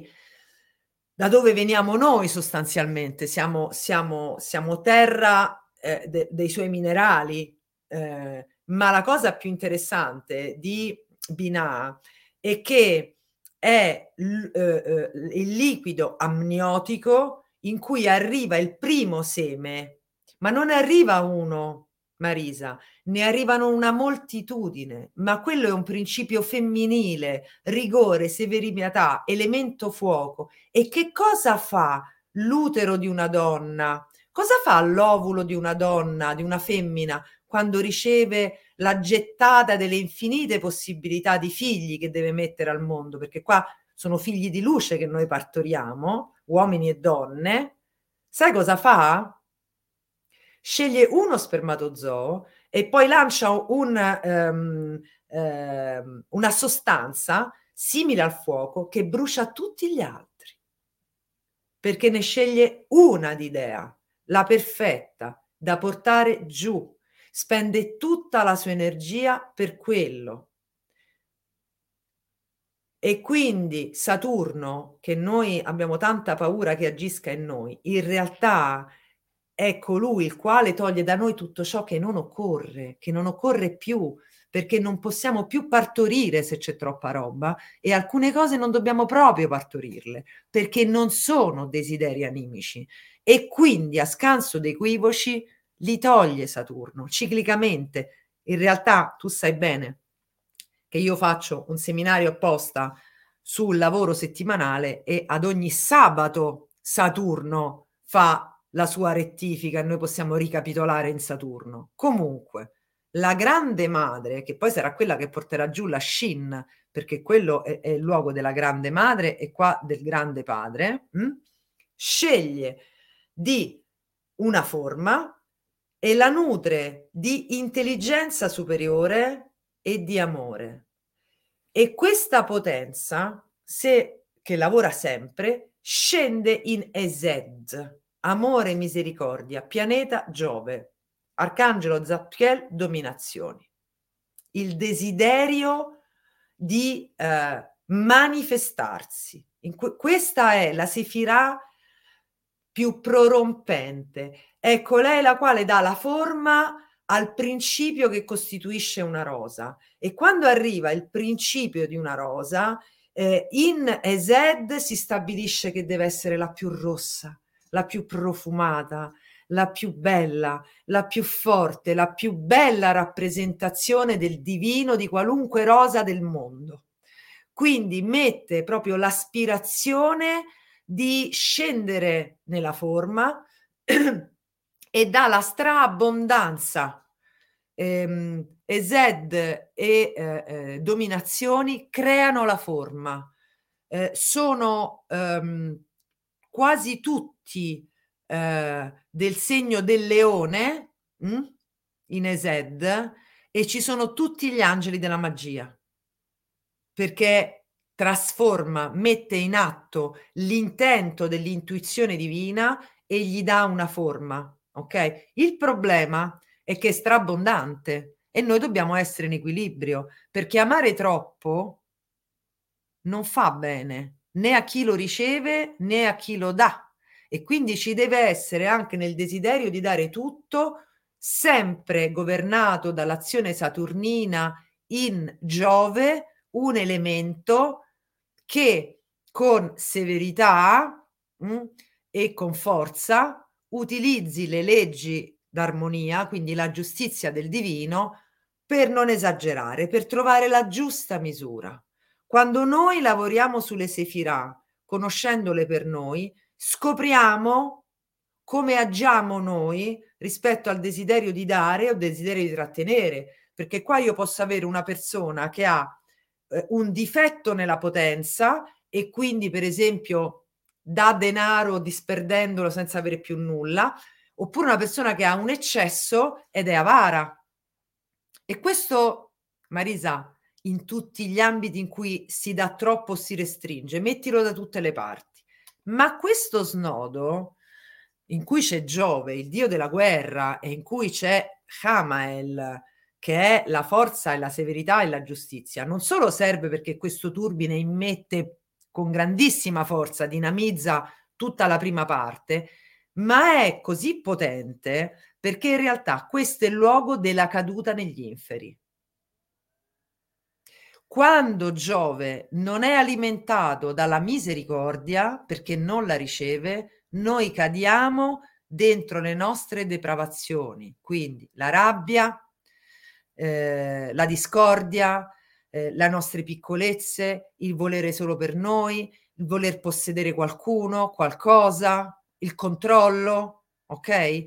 Qui è il primo punto, tant'è che se tu vedi, noi chiamiamo Michael alla destra, ma Michael è sotto, è alla sinistra, è nella colonna del femminile, del fuoco, della battaglia, perché il fianco scoperto della luce è il fianco sinistro, non il destro che è la mano di Dio. Quindi qua sono tutti allertatissimi le gerarchie arcangeliche, perché qua cadiamo in Plutone.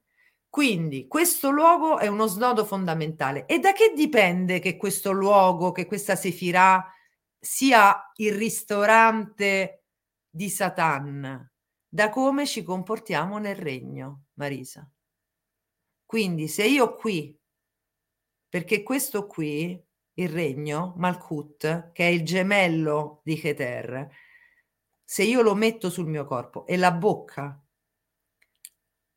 quindi se io uso la mia bocca e il mio agire in un certo modo, a me mi si chiudono completamente tutti i flussi superiori, tutti, e io divento preda degli inferi. Ed è per quello che il cabbalista lavora nel regno, cercando di fare la via di massima restrizione, perché è consapevole di questo. Detto ciò, questa bellezza di legge d'armonia che porta giù la rosa perfetta, perché cerchiamo di essere romantici, arriva in Tiferet, la bellezza, l'equilibrio, il sole, e quindi la duplicazione del padre, infatti è il figlio, in Raphael, le virtù. Raphael viene chiamato il medico celeste perché risana tutto il circuito, ok? Quindi è detto medico celeste perché risana tutte quante le circolazioni, che siano fisiche, che siano di relazione, che siano di luce, che siano economiche, qualunque cosa mette in circolo, tutto è è in Tiferet che si decide come deve essere espanso o non espanso. Il problema di questa Sefirah è che è il luogo del Cristo, è il luogo dello scioglimento del cuore, ma è il luogo delle ottave alte delle decisioni della propria esistenza, cioè è la Sefirah dell'etica superiore che sta chiamando molto in questo momento. Quindi è perturbato il fatto che funzioni in un modo o nell'altro, a differenza di come nel piano della personalità che adesso vedremo noi lavoriamo. Non facciamo la strada in risalita, la facciamo solo in discesa. Quindi Raphael porta tutta questa compiutezza in Venere, e quindi porta tutte le qualità dell'anima che risiede in Tiferet in Netzah, la vittoria dell'eternità, cioè il fatto che l'anima vinca, perché può tendenzialmente rappresentarsi nella materia tout court, senza veli. Quella è la vittoria dell'anima. E l'eternità, questa Sefirah si chiama eternità. Se si sono stancati dimmelo, Questa Sefirah si chiama eternità perché se si riesce a fare il ciclo bene, l'anima torna al Padre, non deve più incarnarsi. Questo è il passaggio del Padre nostro che ci ha lasciato Gesù e che è stato cambiato ultimamente, non so se ci avete fatto caso: non mi indurre in tentazione, non mi fare scegliere la via breve, non mi fare scendere a compromessi, dammi la forza di perseverare, dammi la forza di non cedere alla tentazione della pigrizia, della soddisfazione a breve termine, del volere essere accettata a prescindere dalla mia etica.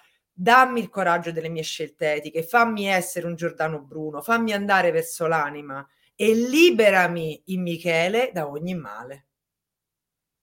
Michele in discesa è la verità.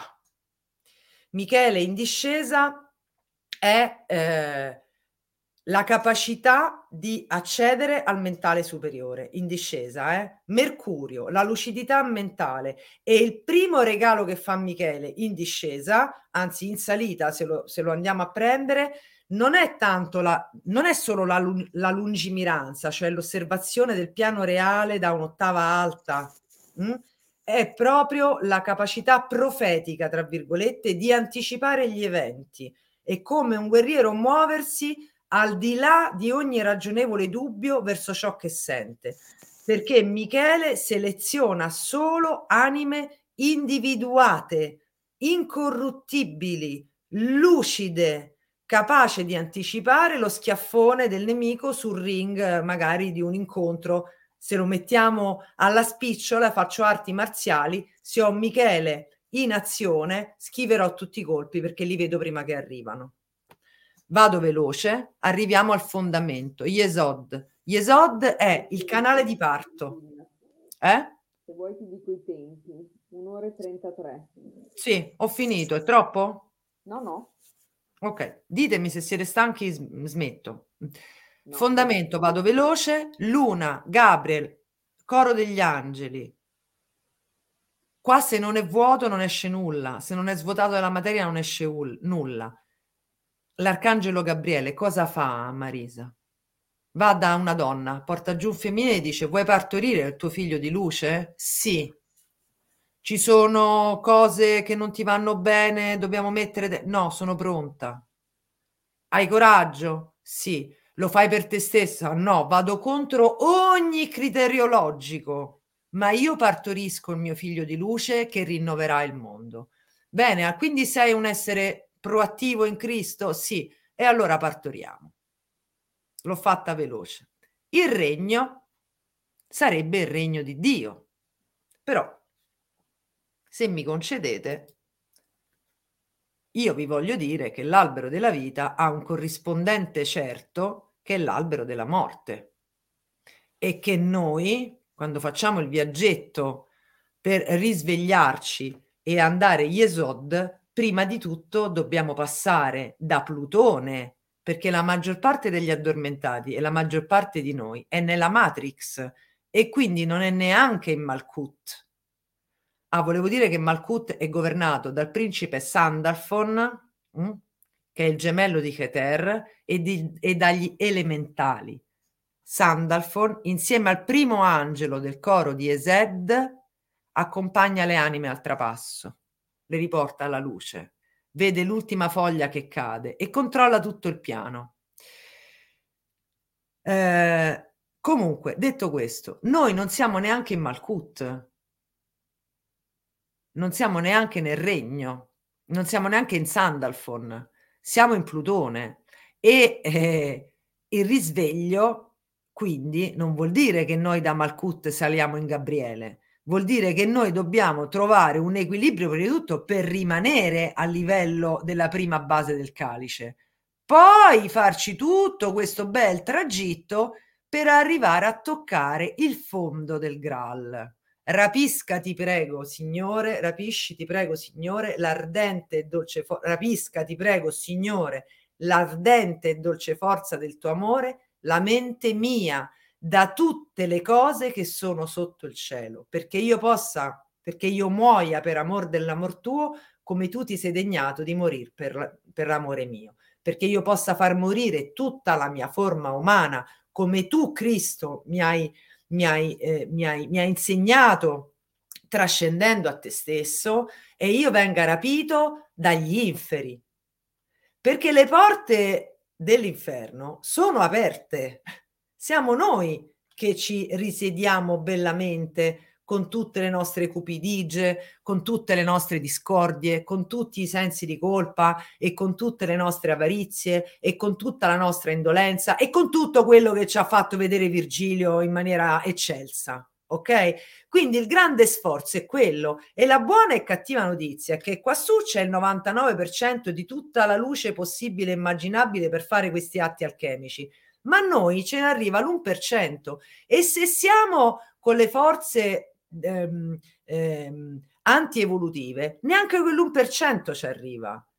Cioè ogni volta che un iniziato cerca di salire la scala e, come dice Steiner, si mette a slabbrare il suo lavoro, riscende giù di un gradino. Quindi la via è un pochino più lunga di quello che si poteva fare. Ci ho detto le virtù in questo momento e ho finito con buona pace e felicità, immagino, di tutti quanti. In questo momento le virtù sono ciò che ci chiede Michele. Nell'era michelica e in questo mese fino alla prossimo novilunio agisce Michele, che agisce sempre, e ci dice: ti stai occupando di crescere d'ottave e uscire dalla morale, combatti per la luce, sei in Raphael o sei in Plutone o giaci in Malkuth così così, perché Dio in questo momento, Marisa, è nella fase di inspirazione, per quello c'è Michele, ci sta richiamando tutti ad ottave più alte. Tutti ci siamo svegliati negli ultimi anni, perché Dio sta riportandoci alle leggi d'armonia, e quindi noi possiamo scegliere o meno se lottare con Gabriele, diventare individui con lavorare per il nostro mentale superiore, individuarci, andare a riprenderci la nostra missione. In Ezad dico solamente questi due passaggi: prenderci la nostra croce, entrare in Tav, salire il lato sinistro dell'albero della vita, entrare in Michele, fare giuramento alle leggi d'armonia, non nuocere, non nutrire l'ombra, ricordarsi che siamo un'anima con una missione, andare in Raphael e riaccendere ognuno la propria Shin. E tra l'altro Michele e questo momento ci ricorda l'esodo, e ti ricordo, Marisa, che nell'esodo, col cavolo, scusatemi il francesismo altissimo, che appare Dio in nessun momento. E che cosa si utilizza? Che cosa utilizza Mosè per portare il suo popolo dall'Egitto, in cui è in prigione, a Israel, il luogo della luce? Lui usa l'umiltà assoluta di usare la certezza che la luce è sempre, e quindi si incammina nel deserto senza neanche sapere dove andare, usando Michele che lo accompagna, e usa fiducia nell'esistenza perché sa che la luce gli darà il nutrimento necessario, e arriva la manna. È tutto simbolico, eh? Arriva la manna e lui dice: mi raccomando ragazzi, né di più né di meno, e non portate via nulla, perché voi vi dovete affidare alle leggi d'esistenza. Se voi siete affini alla luce, vi siete dimagriti dal peso della materia e riuscite a tornare in Michele, la prima cosa che vi viene chiesta è avere fede, perché io vedo tantissime persone che fanno la via dello spirito e poi fanno come i viantanti che dall'Egitto devono arrivare in Israele. Ma io sono stanco, ma c'ho da pagare questo, ma mi è successo quest'altro, ma non sai che cosa mi è successo questa settimana, ma è tutta inutile la via spirituale, ma se io tra 10 giorni dovrò pagare la bolletta non so come fare. La manna arriva quando siamo nella fiducia nell'esistenza e non ci facciamo divorare dall'ansia e dalla paura, perché diveniamo improvvisamente, per proprio legge d'affinità, preda dell'ombra.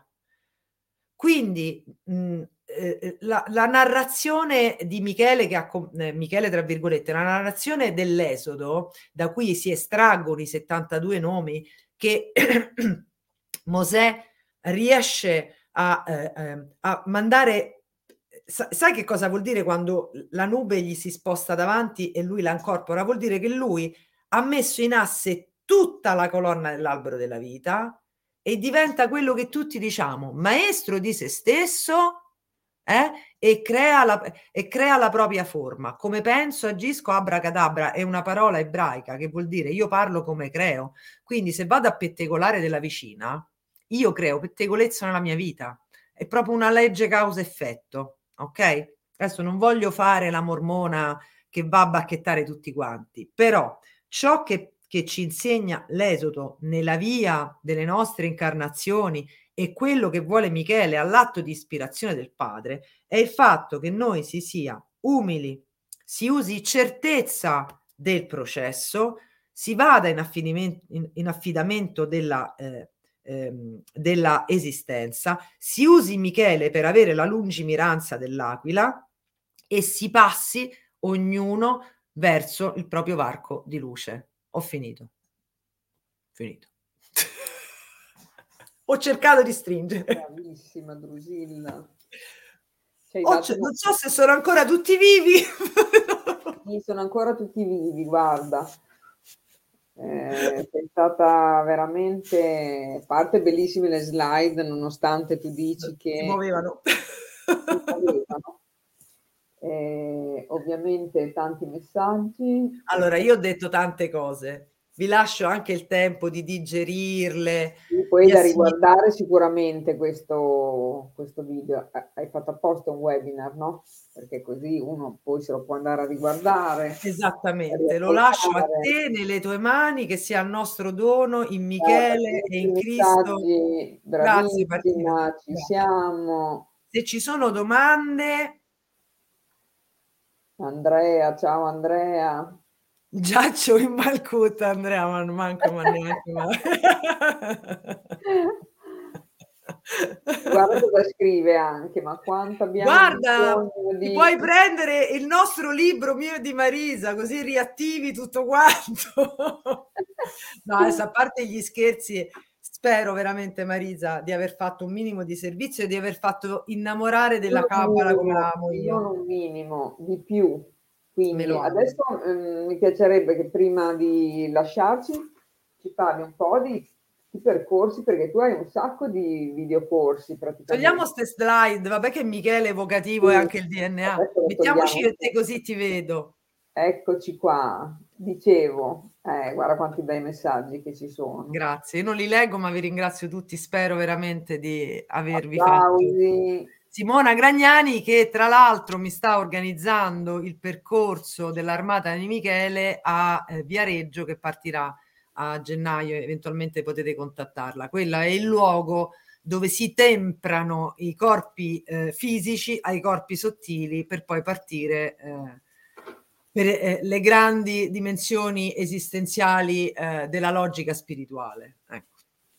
E questa è una cosa, Marisa, che faccio controcorrente, Andrea, faccio controcorrente, contro il ben pensare di tutti, ma non mi interessa per nulla, voglio formare sensitivi in Dio, non per altri scopi.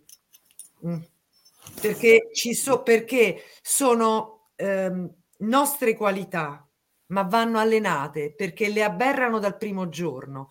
Per esempio, un bambino intuitivo che dice alla mamma, perché sente che la madre sta soffrendo, cos'hai mamma, sei triste? La madre dice no, io non ho nulla, non si fiderà già più della sua intuizione e nella vita non saprà come orientarsi.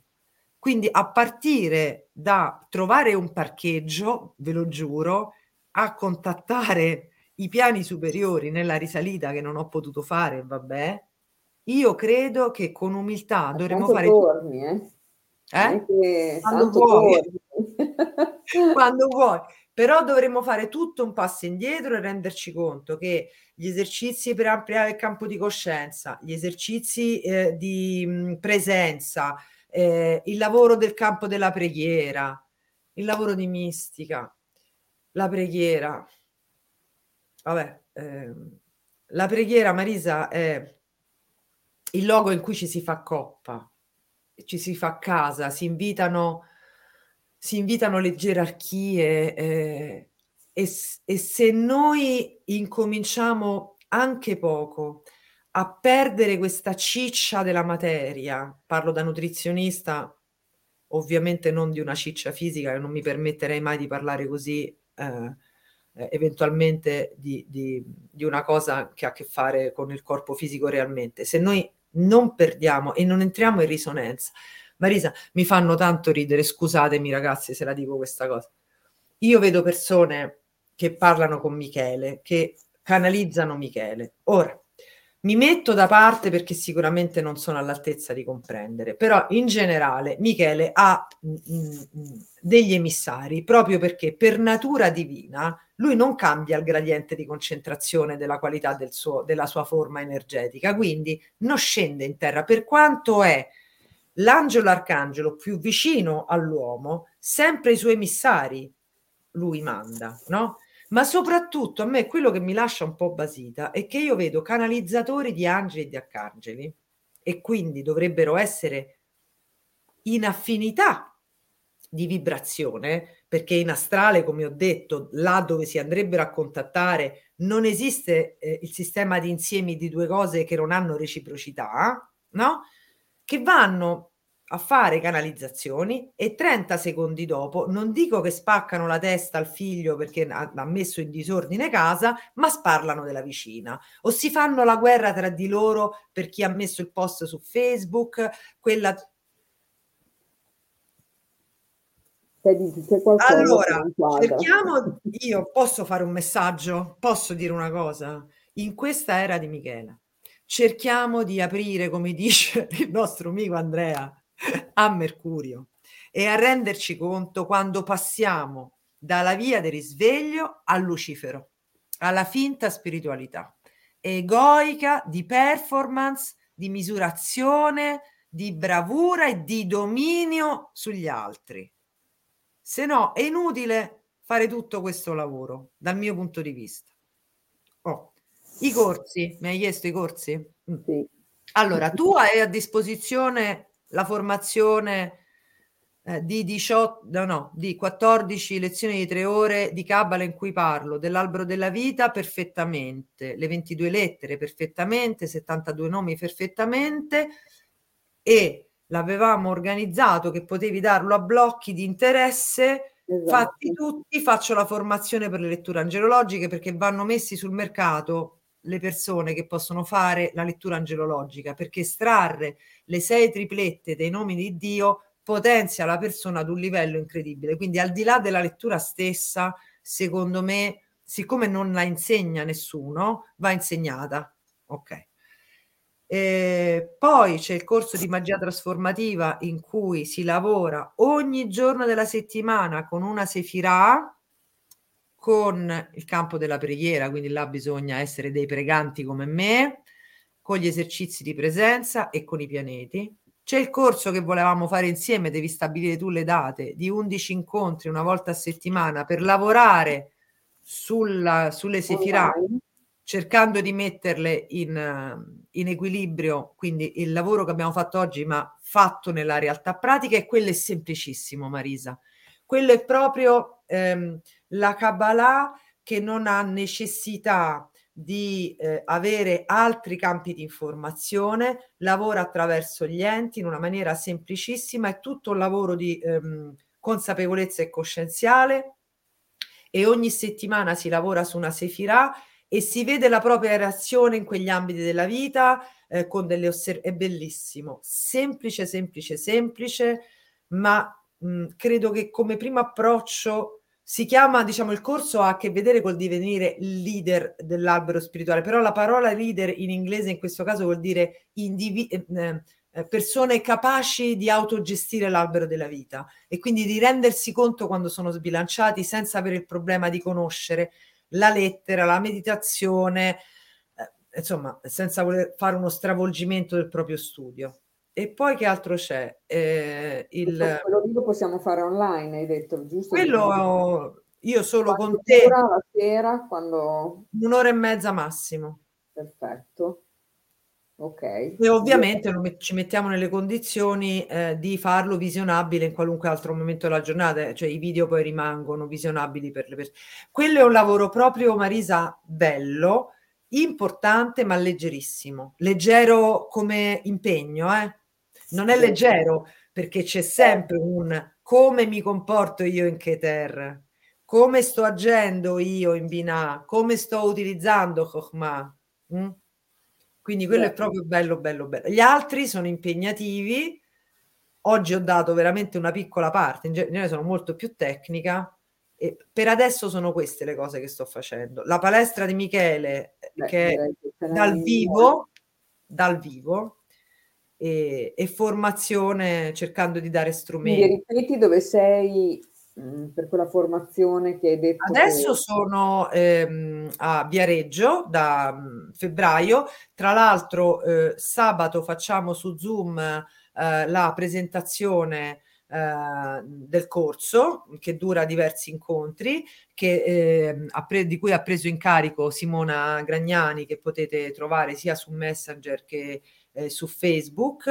Su Pregare, che è il mio gruppo, ci sono, anzi, chi vuole, tra l'altro domani inizia Andrea Becca sul gruppo Pregare di Facebook a fare delle lezioni gratuite su meditare con l'arte, e un servizio di così grande generosità lo abbiamo la prossima settimana, Andrea. Esatto, quindi chi volesse entrare nel gruppo per poter approfittare di questo atto di generosità di Andrea, noi facciamo entrare tutti, stiamo cercando di dare il più possibile spunti di bellezza per aprire il cardiaco e aprire il mentale superiore. Quindi c'è questo di corso, non so se partirà mai anche a Bologna. Io voglio fare a Roma sta finendo la palestra di Michele, mancano pochi incontri, non so se ne farò un altro, ma Roma è molto complessa per lavorare, sì. Ci sono molte forze opponenti per lavorare con la palestra di Michele, ci sono molte forze opponenti, sì. Può essere che si inizia a Santa Severa, ma ha un altro taglio. Federica cara, puoi scrivere a me su Messenger, non ho capito a quale formazione ti potrebbe far piacere. Se si parla di Kabbalah puoi contattare Marisa, perché ho messo in mano tutto a lei, perché io non so, io sono proprio una disgraziata. Allora, Martina Morra, il corso di angeologia, calcola che sono 4 mesi di studio, sono 14 video, però io poi angeologia la faccio anche a un'unica persona, cioè poi il corso di angeologia, anche quello dovremmo farlo in presenza, stiamo pensando di organizzare da Marisa, ti ricordi che ne avevo parlato, a Bologna, come punto di centro. Quindi devi fare tutta la formazione, perché per fare un estratto angelologico devi conoscere perfettamente le lettere, le sefirah, per fare il quadro sefirotico, e anche i 72 nomi. Magari uno ti può anche contattare, così tu la consigli magari su... perché assolutamente. Benissimo. Assolutamente. Che dire, ogni volta che vieni è sempre un successo. L'altra volta non sai quanti messaggi ho ricevuto, che sei stata meravigliosa, e quindi immagino che anche questa volta sarà la stessa cosa. Ma guarda Marisa, veramente io ho un piacere a stare con te, che tu sai, che tu conosci, quanto io ti voglia bene, quanto ti stimo come persona. Lo so, tu mi inviti a parlare di ciò che mi trascina dall'intera esistenza, riempiendomi d'amore e d'entusiasmo. Non so se sono riuscita a farlo. Poi si vede la tua passione, ovviamente. E quindi è esso stesso il mio regalo.